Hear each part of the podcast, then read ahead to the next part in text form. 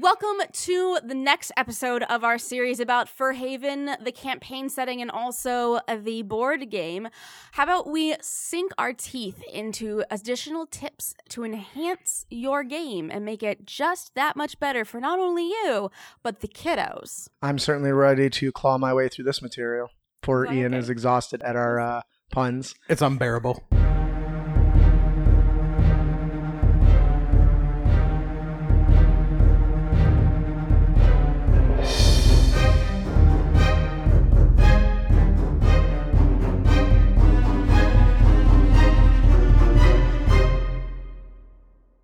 Hello and welcome, heroes, to Crit Academy, Dice and Dialogue. I'm your host, Justin. I'm your host, Ian. And I'm your co-host, Alex.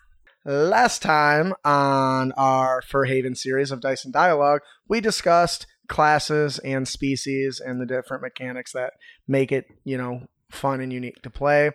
Today, we're going to be delving into the Furhaven campaign encounters and kind of the adventures that come with the Furhaven RPG.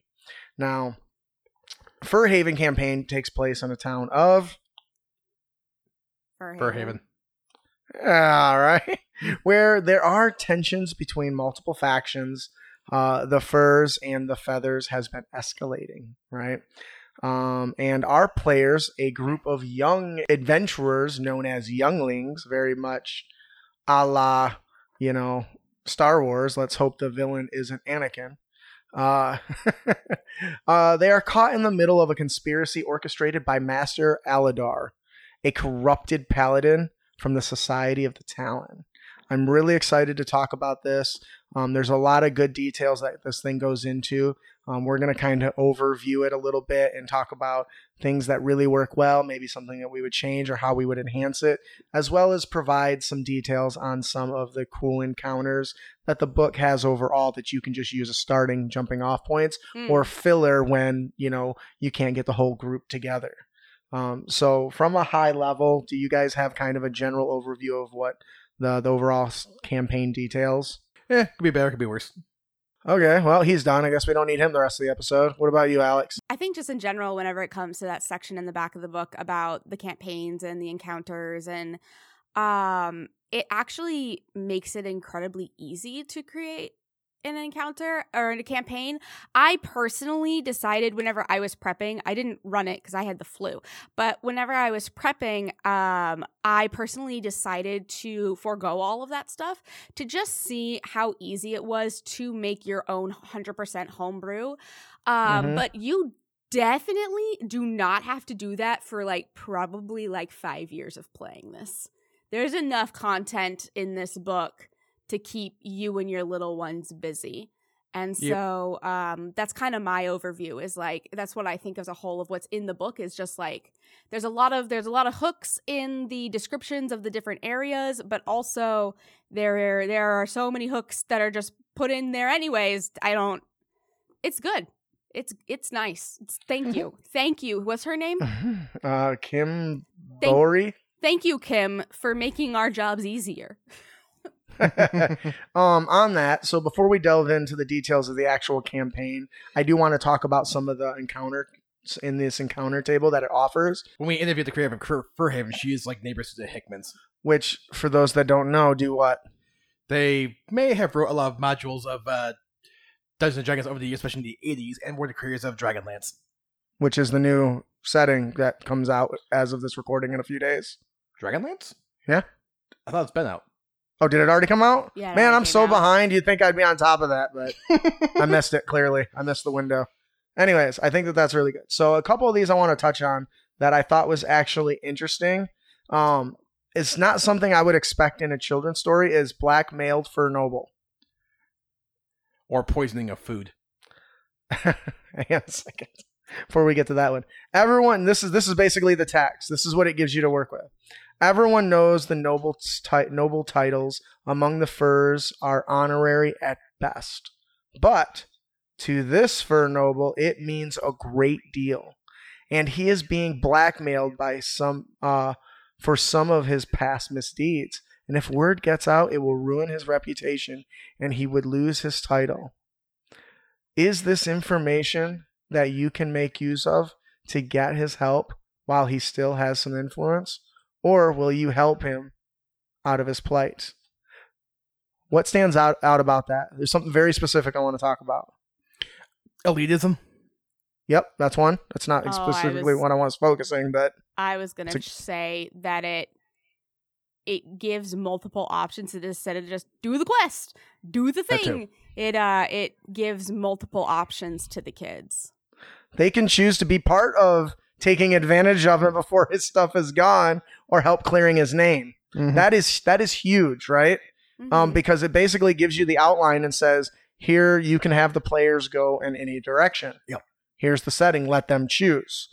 Especially if they can uncover the information and blackmail them themselves. This is why this stands out to me, because it's usually we would expect the players to want to be on the one side, right? Yep. Right. Even though Furhaven is designed for children, it doesn't make that assumption in multiple of these encounters. Or maybe the guy's a total dick and the players are like, why would I help you? That's also true. Maybe they've encountered him previously and built that anger and hate and despise him, and now he's seeking for helps, and now he's dancing in their hands. And I think that once again, kids are little mischievous little bastards sometimes, so I can see that, huh? See Malcolm in the Middle. So I can see this going both ways. And I think a couple of the different encounters kind of offer that sort of thought process, which tells me that thought went into, okay, we don't want to assume they're going to play this way, but here's two options. Poisoning isn't exactly something you would expect of our young heroes, but the poison itself doesn't have to be something that just... No. Is to take somebody out, right? Nope. What are some other uses of poison where it would still be a heroic thing to do? To palliate, slow them down, pass blame. Okay, Alex. I can just see a kid deciding to put tiny bits of poison in the person's food every single day so that they have terrible diarrhea. To like torture them. I can see a kid doing that so easily. Yes, guys. I mean, it's happened in how many 90s kids movies? Yeah, right. This guy is if this guy gets to vote, we're done for. Let's put a little, if he eats these wallowy nuts, he'll be left in the bathroom for the rest of the day and we'll miss the vote in our favor. But in the meantime, let's filibuster until he's deserted. One thing that came across my mind is, what if there's a beast or something that's ravaging, but they don't want to put it down? Yeah. They could get a potion that will put it in a forever sleep or a long sleep. Or paralyze it. They already said that they have paralyzing venom, so they could... Yeah. I was trying to think of a less evil way. Paralyzing and crippling a creature for life doesn't sound exactly... No, it's temporary paralyzing. That's what I thought, like a tranquilizer. Yeah. You temporarily trank it and then drag it somewhere and then let it wake up and get on its day. Yep. And that's such a change from what we're used to thinking of when we think, poisoning somebody or something, right? Mm-hmm. And so that once again fits more of the child target. If I can personally read my favorite one. My favorite one is from Scale City, and it is Rival Thieves. And you are paid for a recent job with a valuable jewel, but no jeweler will accept it as payment. Suddenly, members from the Rival Thieves Guild are trying to get their hands on it. Do you make a deal with one guild and risk the wrath of the other? Do you get yourself out? How do you get yourself out of this predicament? Like tell me that children are chaos gremlins. Like chaos gremlins. It's true. Like, they are. There's so many options. Like, do you go? Because like, if I was a kid and this happened to me, I know exactly what my brain would go. We need to go back to that other thieves guild and beat the shit out of them. Like that's what I would do as a kid. I'd be like, hey, that's not fair. Pay me in something that actually I can do. And then, of course, it's like, why will nobody take the gem? Is it a fake gem? Is it a marked gem? Is it a stolen gem? Like, they really leave it all up for interpretation in a way that is so tantalizing. Or is a hot item that was stolen from ignoble. I'm like, nope, that's not. Yeah, exactly. Like, it's marked. And so they're like, no. I'm not going to have my head on a pike. No, absolutely not. I'm not taking that. Or maybe not stolen from a noble, but stolen from another crime family or powerful wizard. So there's a lot of these. There's a lot of these little tie-ins, pull-ins, little adventure starters. I would say, like, it's almost like a, what's those fire starting kits called, where it has like the tinder and the tinder box. And you know what I'm talking about? It feels like one of those where it's like all the things you need to start a fire, but not the fire itself. The kids do the fire, which is the fun part. No, kids add gasoline to the fire. Kids burn it down. So there's a lot of those. There's actually multiple little adventures that are in the end of the book. We're going to specifically kind of talk about the overall view of the campaign itself, which I think is really done really well, specifically with the idea of kids in mind. So the name of the adventure or the campaign is called A Conspiracy in the Night. Now, the central conflict here is that it revolves around escalating tensions between the Furs and Feathers, as mentioned. But the Younglings kind of find themselves in the middle of it.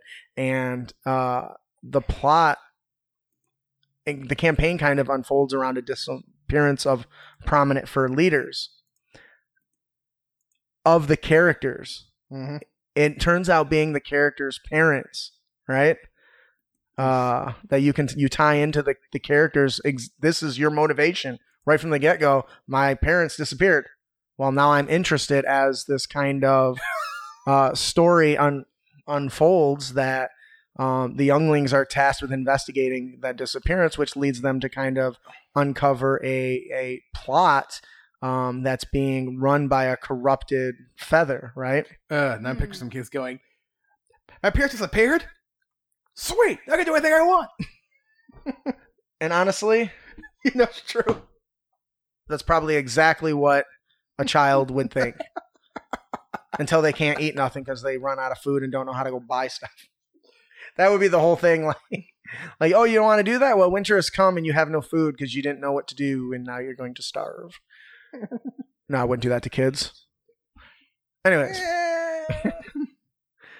So that already isn't an overall interesting plot. I think that it ties really well to the motivations of the characters, right? Because that's something that part of 5e or any RPG is character motivations. Well, with children, you can't let them come up with their own motivations. It'll be probably a disaster.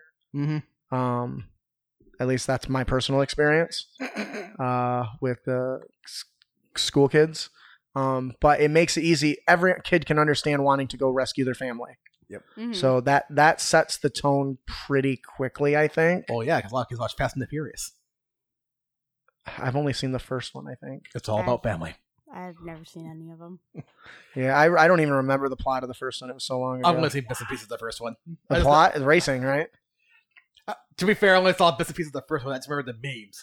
Yeah, there's memes everywhere about it. Exactly. All you need, even we would just watch the Shazam movie, the second one. He's like, for one thing I've learned about all Fast and Furious flicks, it's all about family. And he hits, and like nobody comes and helps. He's like, family. Anyways, and the other part that's telling us too was the actress he was saying that to was in the Fast and the Furious movies. Were they really? Yes. Oh, I had no idea. Funny. That's funny. Overall, that campaign setting already has a good start. As the player characters kind of delve deeper into the plot, they face a series of challenges and choices. And I think that is critical. Giving players choices, regardless of their age, is what keeps them engaged. Oh, yeah. Whether they need, whether that is just a which way to go or who should we help, how should we help them. Coming back to the encounter discussion we had earlier about whether to take advantage of somebody in trouble or help them, even if they are a douche. I think that all those choices there's a lot of pivotal choices that happen in the story, which once again focuses on that sort of aspect of the game, which is more, lore and exploration versus just outright combat. What are your guys' thoughts on kind of that focus?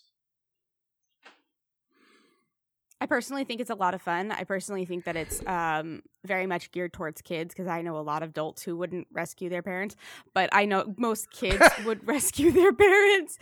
And I think the biggest thing for me is that they really tried to be as universal as they possibly could.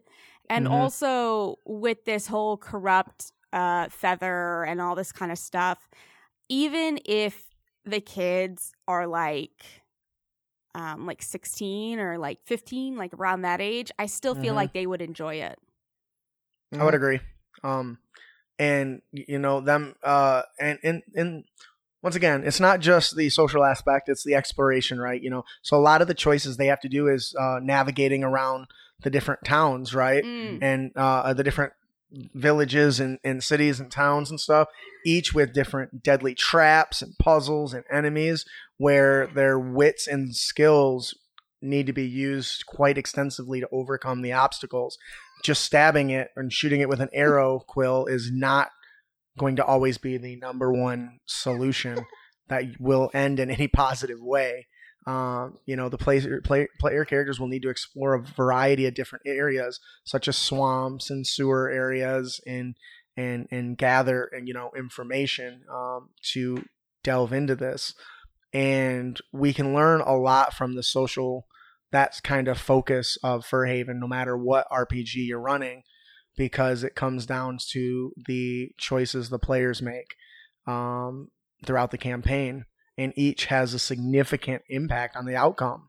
They may choose to align with either the furs or the feathers, or try to take a neutral stance, which isn't something that typically comes up, right? Well, not in many cases, no. I mean, usually you're the good. Your assumption is you're the good guys or you're the villains. It's not like, oh, we're gonna go and talk to these people and learn something. Oh, maybe we should help these people. Well, maybe I don't want to. Maybe and that comes back to our discussions in the previous episodes about how important it is that your fur choice has an impact, right? Mm-hmm. Shoot. I don't think it's enough RPGs in general or quest lines that either they usually encourage like one solution or the other. They don't necessarily encourage a middle ground or a compromise in many cases. And some of that is present in Furhaven, right? Which is interesting. I think the reason why that kind of stuff is present in Furhaven is because those are the kind of skills that you are taught whenever you're at a young age. I mean, so many times at a young age, kids can't share, kids can't compromise. It's black and white. And so I actually really enjoy the fact that they're leaning so hard in to life lessons that kids need to learn. And it makes me think a lot about the COVID kids. I have two friends that are teachers, and they're talking about how far behind the kids are. They do one does third grade, one does fifth grade, and they both are talking about how far behind the kids are socially and like understanding social stuff, because they were remote for so many years. You know, they were remote for the fundamental building years of their like childhood. And so to me, this would be a way to like help prop up COVID kids. That's an interesting. I like that. It's a really good point. And that's once again in the first episode of Furhaven, we talked about how, the spike in RPGs and board game success has really been helping that social aspect that we were getting away from with all the video game playing. Not that I'm against video games. I love it. I wish I could play more myself. But that's amazing. When you're a kid, you have no money for games. When you're an adult, you don't have the time for games. Amen, brother. My dad would always tell me, you either have money or time. You don't have both. No. Because I remember as a kid, I would dump how many hours in the Final Fantasy X? Or StarCraft? What a great Final Fantasy, number 10. That first one, actually. What? Your very first one was 10? Yeah. Oh, that's a good one to get into. Sorry, we're derailing. Yep. Again. I can always see Alicia looking at me as if like, come on, dude, shut up now. You know you're supposed to be focusing. And her movement of her head and smile acknowledges my accuracy of my statement. Anyways, so yeah, Final Fantasy X is awesome. If you haven't played it, you should. So, and that there's a lot of benefit that comes to RPGs. There's a lot of very smart psychologists and teachers that have already done studies and proven that, right? And this in Furhaven is one of the ones that really pushes those core benefits. And so as you're making your way through this campaign and making these important decisions, you're doing it as a group, right? Which forces a unique experience that younger children aren't used to, which is having a voice. Mm-hmm. What do we do? Here's what I want to do. And it opens up that discussion forum, and they have to learn to get through those discussions without just screaming and yelling and crying, right? In theory. I'm thinking about Anne Gregerson's supplement for kids that she made that one time. Yeah, she did a really good one.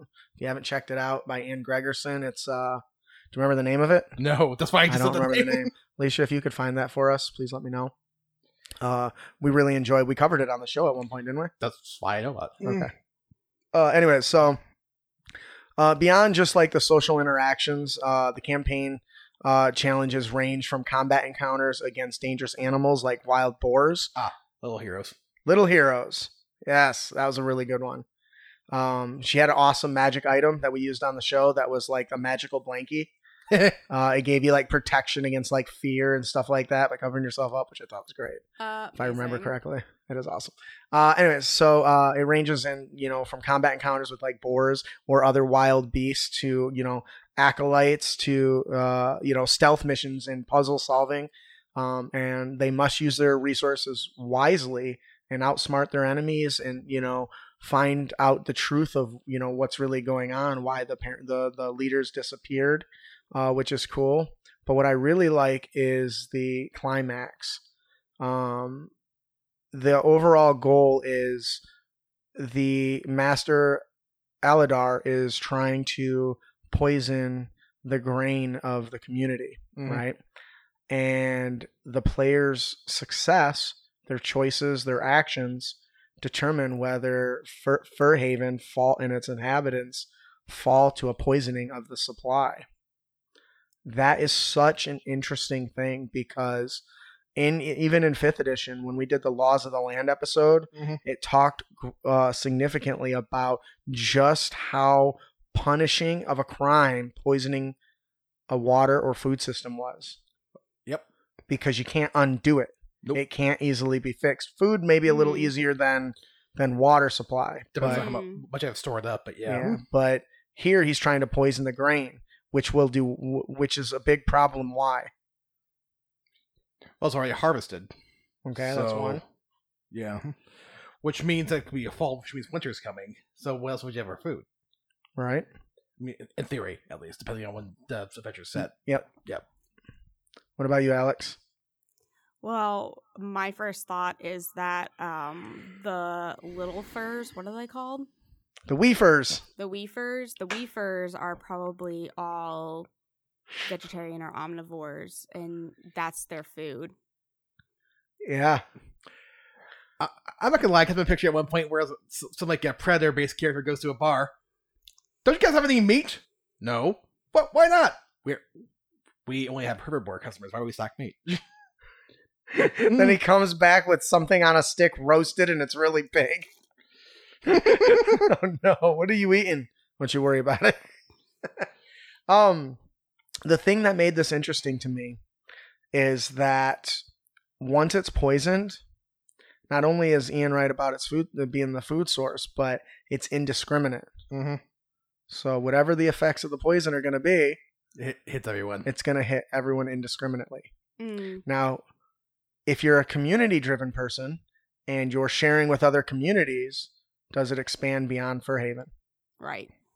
And how far does it go? When does it stop? Is the grain, are they eating the grain raw or is it used to make different things? So now let's say it's used to make bread. Well, if it's not just made to use bread, but also used to make flour, you can't contain that. It's going to take on so many different forms. And I think that is an interesting, direction to take because it's not, even if they successfully defeat Master Aladar, if it doesn't actually lead to them stopping the process, they can fail and still beat the big bad. You know what I mean? Well, the big bad gets away, but that's because he focused more on keeping the grain from being poisoned in the first place. So they focus on stopping the poison at the risk of knowing they're going to let Aladar go. Because I could teach kids like it's important to make choices and to weigh the consequences long term. And I think that's it. And honestly, here's the kicker: if they choose the violent approach of just physically beating him, that's going to have worse consequences, right? Which goes back to that classic violence doesn't solve, right? Yeah, it's not the solution, right? Yeah. If they, instead of fighting him and wasting that time, bind him up, tie him up somewhere, and then go finish the job, that gives them extra time. But once again, it's a compilation of all their choices, right? Yes. So even if they do think about it, is it already too late? Right? Mm-hmm. The choices we made have already messed us up. By the time we realize it, it's too late. There's so many different ways it can go. I mean, the story itself has its own output or its own outcomes and kind of ways it expects things to unfold. But as a game master, you can take those into consideration if you're good at it. You don't have to be good at it, and just change it based on the decisions they make to fit a lesson learned, right? Mm-hmm. And for me, that's just fascinating. What are you giggling about?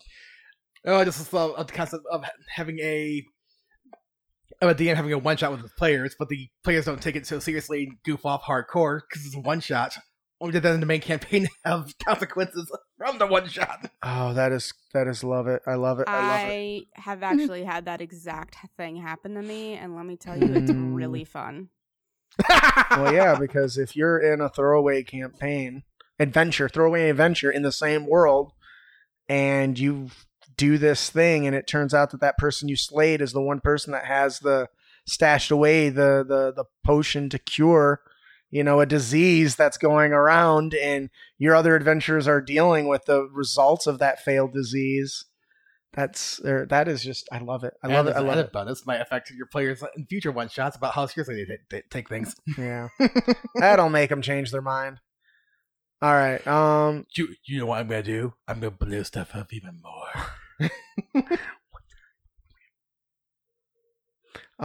So with it, basically with this campaign's kind of central conflict and conflict, it's intriguing plot hooks and adventures and challenging choices.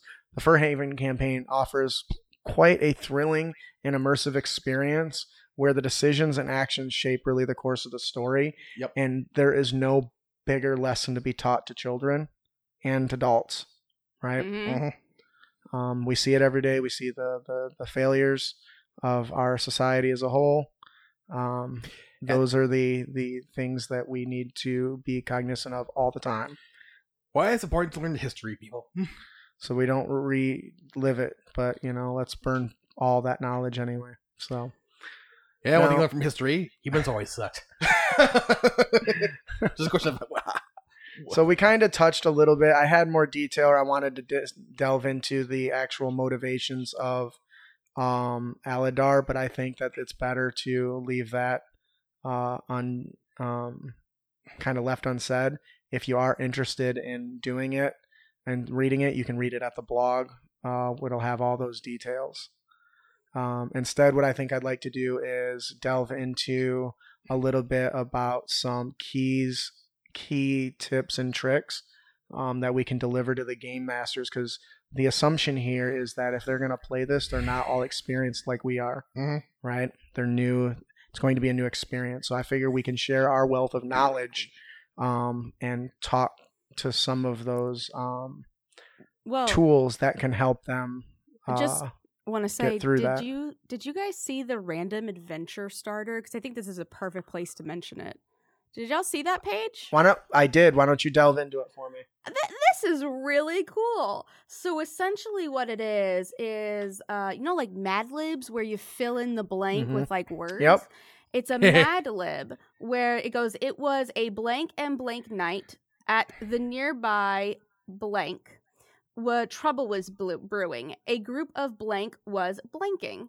And then you get to fill it in, and they have like multiple of these. They have 1, 2, 3, mm-hmm.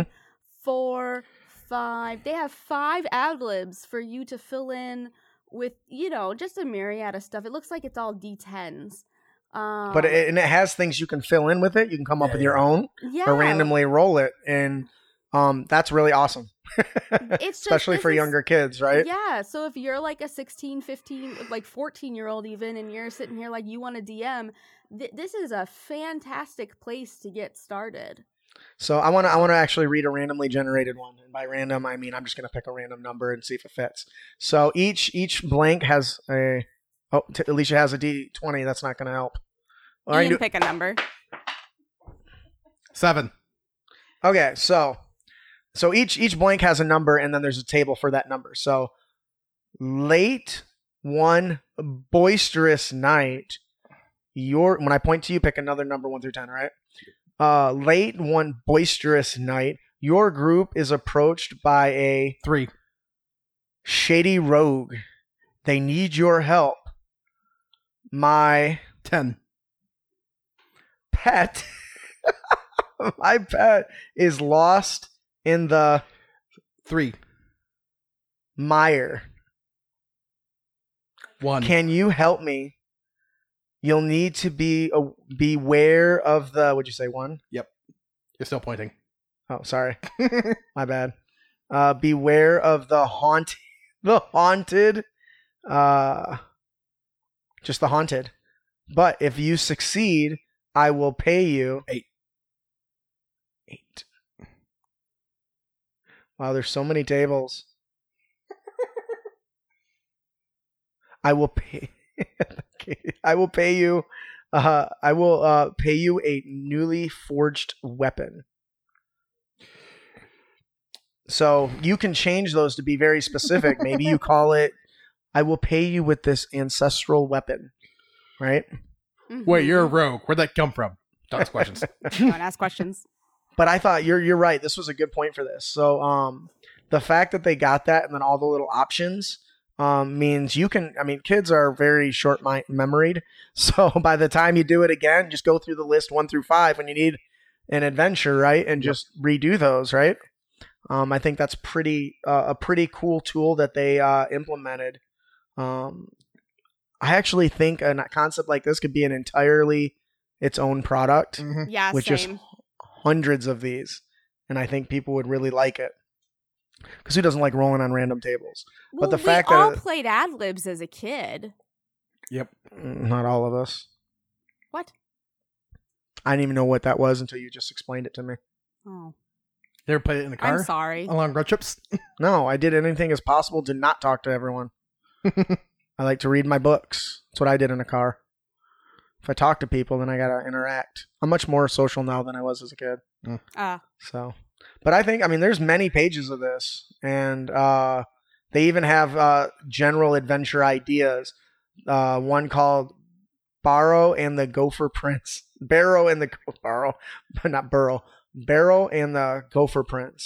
A peaceful community is nestled in a fertile valley near the entrance to a large cave leading into forever dark.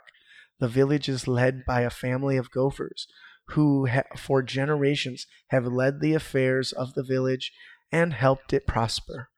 But strange things have started to happen near a certain barrow, located deep within the cave. It is the barrow of a gopher prince from generations past. It has long been a popular destination for people to go to ask for blessings and to find peace. But now, folks shun it. There is a dark, oppressive atmosphere around the barrow, and those who linger tell a creepy sense of danger. What menace lurks in the tunnels and passages under the mound where the old prince is buried? Is it a ghost wronged by some deed of the prince's family? Is it a centipede who has made its nest there and is preying on lone villagers who wander near? I mean, these are actually good. I know. You guys say that was such a surprise, as if they're not professional, awesome writers and GMs. Typically, whenever you get stuff in the back of the book or whenever you get these, it feels like an extra thrown in. This doesn't feel like an extra thrown in. This feels like a... Like they part of the set. Yeah, this is good. I like it. Mm-hmm. And I like that it gives the scene but not all the details, right? Mm-hmm. So you as the GM have some versatility and some options there, right? even if it's just using the ad-lib adventure generator or one of the other encounter tables. Mm-hmm. So do you have any thoughts? There's definitely a lot to go off of that they could help tailor make for the campaign that you want. Something I touched on in earlier episodes, but yeah, it just rings true still. Yeah. And so kind of going off of that, we're going to offer a few pieces of advice that should help you kind of move through and develop your skills as a storyteller. First, I'm going to highly recommend you go back and listen to episodes of the Crit Academy on your favorite podcasting platform. We get into very good details on all of this across 300 episodes, and can make, even if you listen like to the first, 50 or the most recent, 300, you'll be caught up and become an expert in no time. In the meantime, we've got a kind of a narrowed list of ideas, and feel free to toss in your own, you guys. These are just ideas that I thought of. We'll start. We'll each go around the table and provide ones we think that make for excellent storytelling. First one for me is pacing and suspense. Mm. This is very important, specifically with children. If your pacing is too slow, they get bored. If it's too fast, you run out of ideas because you get through it all too quickly and you end up having to wing it. But finding a good pace and making sure there's suspense is huge, right? For me, you want to build that excitement into the next time, right? You want them to want to come back every single time. And so you can employ cliffhangers and plot twists that kind of maintain suspense. Reveal, in this adventure, you could reveal Aladar's true intentions gradually, keeping the players guessing and kind of intrigued to what he's trying to do. Or you could just come out and let it make it obvious. That's not going to be as impactful as if it's a slow, drawn-out process. And there's little clues that kind of lead to it as you use NPCs to drop hints and creating a sense of urgency and impending danger of what's going on. All of these little tips are based on pacing and suspense.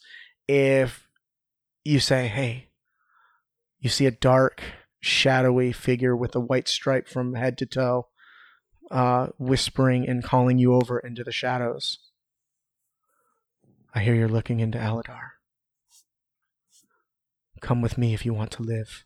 And then ending a session there is going to have a different impact than, all right, guys, you guys make it back to the tavern, into the city, walk in the tavern. That's where we're going to end for the night. Mm-hmm. Do those seem the same? Nope. Did one seem more engaging than the other? Yes. That's what you want to do. You want to build that suspense. You can do it at the end of combat. You can do it at the end of a narrative story. You can do it before combat. Like if you know you're not going to have the opportunity to do a combat because it takes a little bit, maybe as you build up that moment of describing the constant skittering and squeaking of thousands and thousands of something skittering in the distance, and as they approach down the mire through the little valley, it gets louder and louder, and it echoes off the valley walls until the sound of the forest is nothing but absorbed by this skittering and squeaking as you turn the corner in the valley and see millions upon millions, a mere wall of flying insects heading towards you. And stopping right there. Once again, that's going to build the excitement, but you don't give them a chance to let that release that tension. Nope. So it stays within them, right? Do you guys have anything you want to add to that about that particular pacing and suspense? I think the only thing that I really want to add is that the only reason why crescendos feel so loud and so beautiful is because they're coupled with pianissimo moments. And so make sure that there's an ebb and a flow. It can't just always be suspenseful. Yes. But there's if there's a good back and forth, a good ebb and flow for them to compare it to, then those suspenseful moments, whenever you cliffhanger them, are going to be even worse. And they're going to fight you I have DM'd for kids before, and they fight you whenever the session's over. They are like, no, the session's not over. And I'm like, yes, I'm done being paid. So, yes, the session's over. That's what it takes to run for kids these days. Mm-hmm. You're very right. You nailed it. And that's something that I kind of reiterate what she just said. You don't want every session to end on a cliffhanger, on a plot twist, right? But sometimes those are critical to keeping them engaged. Yeah. So, all right, Ian, is there a specific piece of word of wisdom you would like to provide as for game masters that might be running this for the first time or just be newer? Well, the general advice I tend to give is something I actually gave at one of the cons we've been to. Respect your player's time. I'm not good at that. I'm not good at that at all. I need to work on that. Like, one example is you've definitely heard horror stories here and there of like players.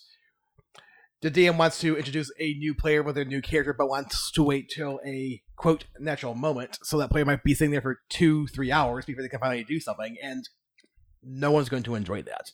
That's not fun. They chose to be there. Or there's been some times too where some players might have been exclusive from some events in-game because of the choices they made, but sometimes the choices that you put in front of them might have seemed arbitrary in comparison, or they didn't choose the answer you want, but at the same time, it's like, why would I have even thought about choosing the answer that you wanted in particular? Right. It's funny you say that, because that's something that I struggle with. And I don't know if you've noticed in my games, but I always actively try to turn and ask a player a question directly when I feel like I haven't heard input from them. Because either I'm not paying as much attention to them, or maybe they're just not as engaged. And no fault to you, but I know that I got to kind of pull you out of your circle sometimes compared to what I have to with Alex or other people. That's not that you're that's not an issue with you, but it's me making sure I'm keeping you engaged. Right. And that's easy to forget when you have one person who's more boisterous than others. Right. And I'm not saying I don't enjoy role-playing. I do, but it's not necessarily my strength. It's something I have to try very hard to do in the first place. So, and I, especially on days where I do a lot of role-playing, I feel exhausted mentally afterwards, too. Oh, so did that last Furhaven game really have you? Because it was just the two of us. There was really a lot of back and forth, more so than... Not inherently. Okay, well, that's good. And I don't know how Alex feels about this, but I know that is something that if I'm not constantly cognizant of, I can forget somebody's there. And so I always, because of that, that's one of the reasons why I love asking for initiative at the beginning of the game, because I basically will just put my dot next to somebody every time they do like a role play statement. And when somebody has too many and others have no, I'll turn to them and ask instead of letting that person. That's kind of how I mitigate my own weakness, which I don't always do, unfortunately. So what do you think, Alex? I think this is a really great tip. I think respecting players' time is a really great tip. As Justin and I know so well, priorities sometimes change. And so for people to prioritize the game that you are working so hard on and love so much, it means a lot that they prioritize that stuff, because that's not, people don't. So my big thing would be, if people are making a priority, make them a priority, because you're lucky that they're making you a priority. Yeah, they chose to be there. True. That is very true. Of course, some people choose to be there because there is no other option, and they're kind of stuck with garbage. That sucks. I'm sorry if you're in that situation. No email D&D us. Tell us about it. No D&D is better than bad D&D, and I stand by that. I would agree. Yeah, despite what some people seem to believe. Because I've had bad D&D. It's like, no. Because, like, good volley, if you're actively dreading a session, you should probably not go. Yep. So back to giving advice to our game masters that are new. One of the things that's easy to get stuck on is just constantly doing combat after combat after combat. That's not everyone's cup of tea. There's lore pillar, there's exploration, and there's combat.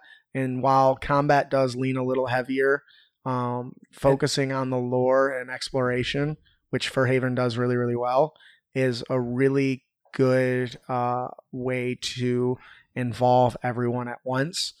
This is why I think knowledge checks are underused, and more people should use them, because the players don't need to know the knowledge, but the characters do, right? So if I have somebody that's trained in Arcana and a burning little imp creature appears, the first thing I want to do is say, give me a knowledge check. Unless I have reason to believe that everyone in that group would already know exactly what it is, then it's just given information. And some things are known, right? I think the answer, or the thing that Ian has pointed out before, is everyone's heard of a troll in fantasy, right? Trolls are things, but if you treat them a lot like people that don't leave a lot, it's only stories. So maybe that description is inaccurate, right? Maybe they don't. Maybe they know they're weak against fire, but maybe they can't tell the difference between an ogre and a troll. Yeah, you know what I mean. Or I've seen DMs be frustrated because their players attack the troll with fire because, well, that's what they're weak to. Only for some people you play, well, it's your fault. You told them it's a troll. Yes. You didn't describe the hulking humanoid rising out of the swamp. And Ian nails it, right? When it comes to exploration and discovery, right, not calling something by its name is one of the best things you can do. It's like, but the moment you call it a troll, what do you think the players are going to do? Because if I call it, would you say, a big hulking humanoid with fangs? That is such a broad description. Then you say, okay, everyone that's trained in nature, give me a nature check. Oh, Ian, you know, Brutus knows this is a troll, a swamp troll. He actually had stumbled across one of these in the past and watched it be fought back with, you know, torches. And so then that knowledge becomes part of that character's story. Yep. And to me, that is one of the best aspects of exploration and discovery. And to top it off, you don't have to do it all yourself. If you don't have a shop designed or played out, ask one of the players. You guys walk into a rickety old shop, a little clanging cowbell as you open the door. Ian, what's it look like on the inside? Dusty. Oh, yeah, Alex? Who's standing behind the counter? A lizard folk. So you walk into this dusty shop with the cowbell door. A lizard folk stands behind, licking off his fingers, quickly finishing off a plate as he sticks it underneath. You guys walk up. You can see weapons on the walls. What are you here for? And so you can pull some of that weight off yourself by asking the players. Now make sure you trust them and they're not going to say, it's Barney the dinosaur, which with kids, okay, it's a purple lizard folk now. But use it. Use the creativeness of your team. That would be my big advice. Any other advice before we close out on any topic? I just wanted to say really fast that I think my biggest piece of advice that I would give for Furhaven in particular is to realize that this might be the... Whether you are playing with adults or playing with children, I kind of get the impression that the people who would want to play adorable furry animals might not have the best confidence. And so give them the opportunity to have the floor. Don't cut people off. Don't allow one person to have the spotlight. Like you were saying, you know, go back to that other person who doesn't, you know, the audience member, and let them have a moment as well. But if they say something, like they say, I stab it through the eye, roll with it. If they say they're gonna swipe coins that are on the counter, there are suddenly coins on the counter. I would definitely say that this is one of those confidence building games where you need to make sure that you are working with your players and not like at or for or against your players. Right. I think that's a really good point. Mm-hmm. And then when in doubt, you can follow the game master's golden rule. Do you guys know what that is? Yes, and. You're in charge? You're in charge and yes, and are both wrong. Oh. Those are like silver and bronze rules, just so you know. The golden rules, right, is when in doubt, if it's favorable situation and you don't know the rule, grant an advantage roll. And if it's unfavorable, roll disadvantage and worry about what happens. Because a lot of people will spend a lot of time trying to figure out exactly how something should happen just to find out it's not going to happen anyway because the roll is poopy.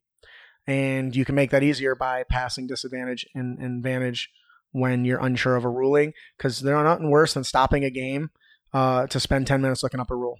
Yes. Just go with it. That's the golden rule according to 4th edition, which is just combat advantage or not combat advantage when you're unsure, but whatever. So, in the end, just remember that Furhaven campaign and adventure is a collaborative experience. Yep. So be flexible and responsive to the player choices, regardless of their age. Encourage their creativity and immersion, mm-hmm. and adapt and customize the adventure to create a unique and memorable journey for your players. Mm. If Furhaven sounds like a setting you are looking for, you can visit their late pledge store at or Kickstarter at rebrand.ly/critfurhaven. And now, onto our System Agnostics tips and tricks. Our monster today is the Black Dragon Whelpling. I personally have always had a problem with how long it takes to introduce dragons into games like Dungeons and Dragons. Oh, tell me about that. In fact, I guess some people never actually fight them. Like, yep. It's like they're in the name of the game, but they don't pop as much as you would think they would. Yeah. I feel like. And that is weird. Like, and not every game involves dungeons either, now that I think about it, right? Why are dungeons called dungeons? Because technically dungeons are underground prisons. Yeah. I found out that dungeon is actually a French word. And the French word for dungeon is donjon, which is like the name, website? Like the website. It's things that you learn when you speak French. Anyways. What is a Black Dragon Whelpling? Well, first of all, you need to know that they are basically just freshly hatched dragons, right? Mm, yeah. Mm. They're not particularly evil. In fact, for our 5th edition version that I made for our patrons, it's actually chaotic neutral. Cause a little bit of trouble, but not really out to maim or destroy anything, right? These, and if you haven't seen the artwork for it, this monster is adorable. Right? Because so we had to fit cute. The Furhaven theme. It's so cute. It's so cute. And Black Dragon Whelplings are typically born in murky swamps, fetid bogs, and mires, right? The territory is typically carved out for like by the mother who laid the egg there and clears out all the big threats, right? So when the baby hatches, it doesn't have much to worry about. As far as major threats, which is great. They are feisty. They are fierce. They're driven by a desire to explore its surroundings, a lot like our Furs in Furhaven, right? Mm-hmm. Now, despite their diminutive size, the Black Dragon Whelplings possess a bit of a, streak of chaos, right? Maybe not necessarily too cruel, because if you know, black dragons are often considered cruel, but that's a learned trait, right? They learn that through their from their parents and kin and stuff. But they do delight in chasing and tormenting smaller critters, such as frogs and insects, and are quick to lash out at any type of creature with hissing and tail wagging that might threaten them at all. But over time, they do become more cunning and manipulative of others. They like to create little followers of their own, even at their young age. But despite their fearsome reputation, Black Dragon Whelplings are not without their own weaknesses. Usually, just like any other dragon, they're easily distracted by shiny objects and things of value. They often will abandon their prey if something more interesting catches their eye, which is not a great trait because that means that whatever they slayed that should have been their food now just becomes wasted. They are also vulnerable to certain types of dangers like psionic attacks because they haven't developed that kind of strong mental faculty yet. No. And that means things like spells like charm and confusion are particularly susceptible to these little things. While they are adorable, they are to be tread upon with caution. So if you're going to run the Black Dragon Whelpling in any of your fantasy RPGs, there's a couple core features that are really needed. Now, we're going to keep the actual mechanics system agnostic. So we're not going to give you all the mechanical details, but we'll tell you what they're supposed to do, right? Uh-huh. First of all, they should have flight, though it should be slower than, no faster than normal walk speed for other creatures, right? They should have immunity to like acid or disease, poisons and stuff like that, to kind of fit that little dark feely feel. But what really separates them is their breath. While as adults becomes like an acid breath, it's not actually got that acidic effect yet. So instead, it becomes more like an ink breath, where instead of trying to melt your face, they spray out the black ichor and blind their enemies for a short time. Kind of like very much like an octopus, right? Yeah. And they can also cause it to take on more of a misty spray that fills the area with like a dark toxic, almost like a heavy smog. So these two core features outside of its teeth, claws, and tails become very interesting mechanics to engage the players with. What do you guys think? I do find it interesting that you built a dragon that slots into a age range that you don't normally deal with. Because right. I do feel like there have been some times where it's some adventures like, okay, I want to have a dragon, but none of the dragon's stat blocks quite fits. Mm-hmm. Like there's one like, okay, for this one, for these levels of characters I have, a wormling is way too weak. Mm-hmm. A young dragon, the next step up, is way too powerful. And so let's take like the wormling, make it one size bigger, add a few +2 to everything. Yep. And you have hit points, and next thing you know, you have a teenage black dragon. Now this one's meant to be like a newborn, so right. You're talking like a half CR too. So right. Characters can be walking through a mire and run into one of these, and it doesn't have to be a battle, right? No. Maybe it's just playing tricks on them. Maybe they start like pixies, taking stuff that's shiny, right? Yeah. Or threatening the adventurers. Can you imagine a group of like adventurers being threatened by a little dragon? Like, you're gonna get out of my swamp. Yep. But anyway, one shot I did run. I remember briefly at the very end, it's like I could have the fight be prolonged, but the players are clearly going to win. So I just have to fly away and have a yell, "I'm telling my mom!" And fly away. Yeah. I'm gonna go get my mommy. Yeah. Of course, the players are actually like, "Does he his mom?" Oh crap! and coming in some more vein, you get this wormling. The players say, "Go, wait a second. Where did this come from? Where's his parents?" Yeah, actually, give me a history check. You actually recalled overhearing kind of in passing in the tavern a discussion about, you know, a large black dragon hunting a kingdom over. Maybe that's just close enough that if he makes the call, she'll come running. What do you think, Alex? This Dragon Whelpling yep. sounds like the ultimate challenge to make it an adoptable pet to a player. Absolutely. Like, I love it. A player would literally just be like, no, we don't do that. We don't do that. No, stop. No, stop. Like, he literally like vomits onto like the noble that they're talking to get their reward. And they're like, oh, sorry, he's a baby. He just erps sometimes.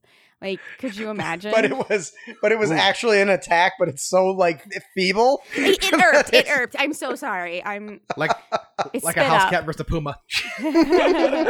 But I see this as very much as a challenge, but I like it because dragons. Okay, so anytime anyone wants to ever adopt like something that's super sentient or like, you know, that it would be of like crazy for them to be able to actually have.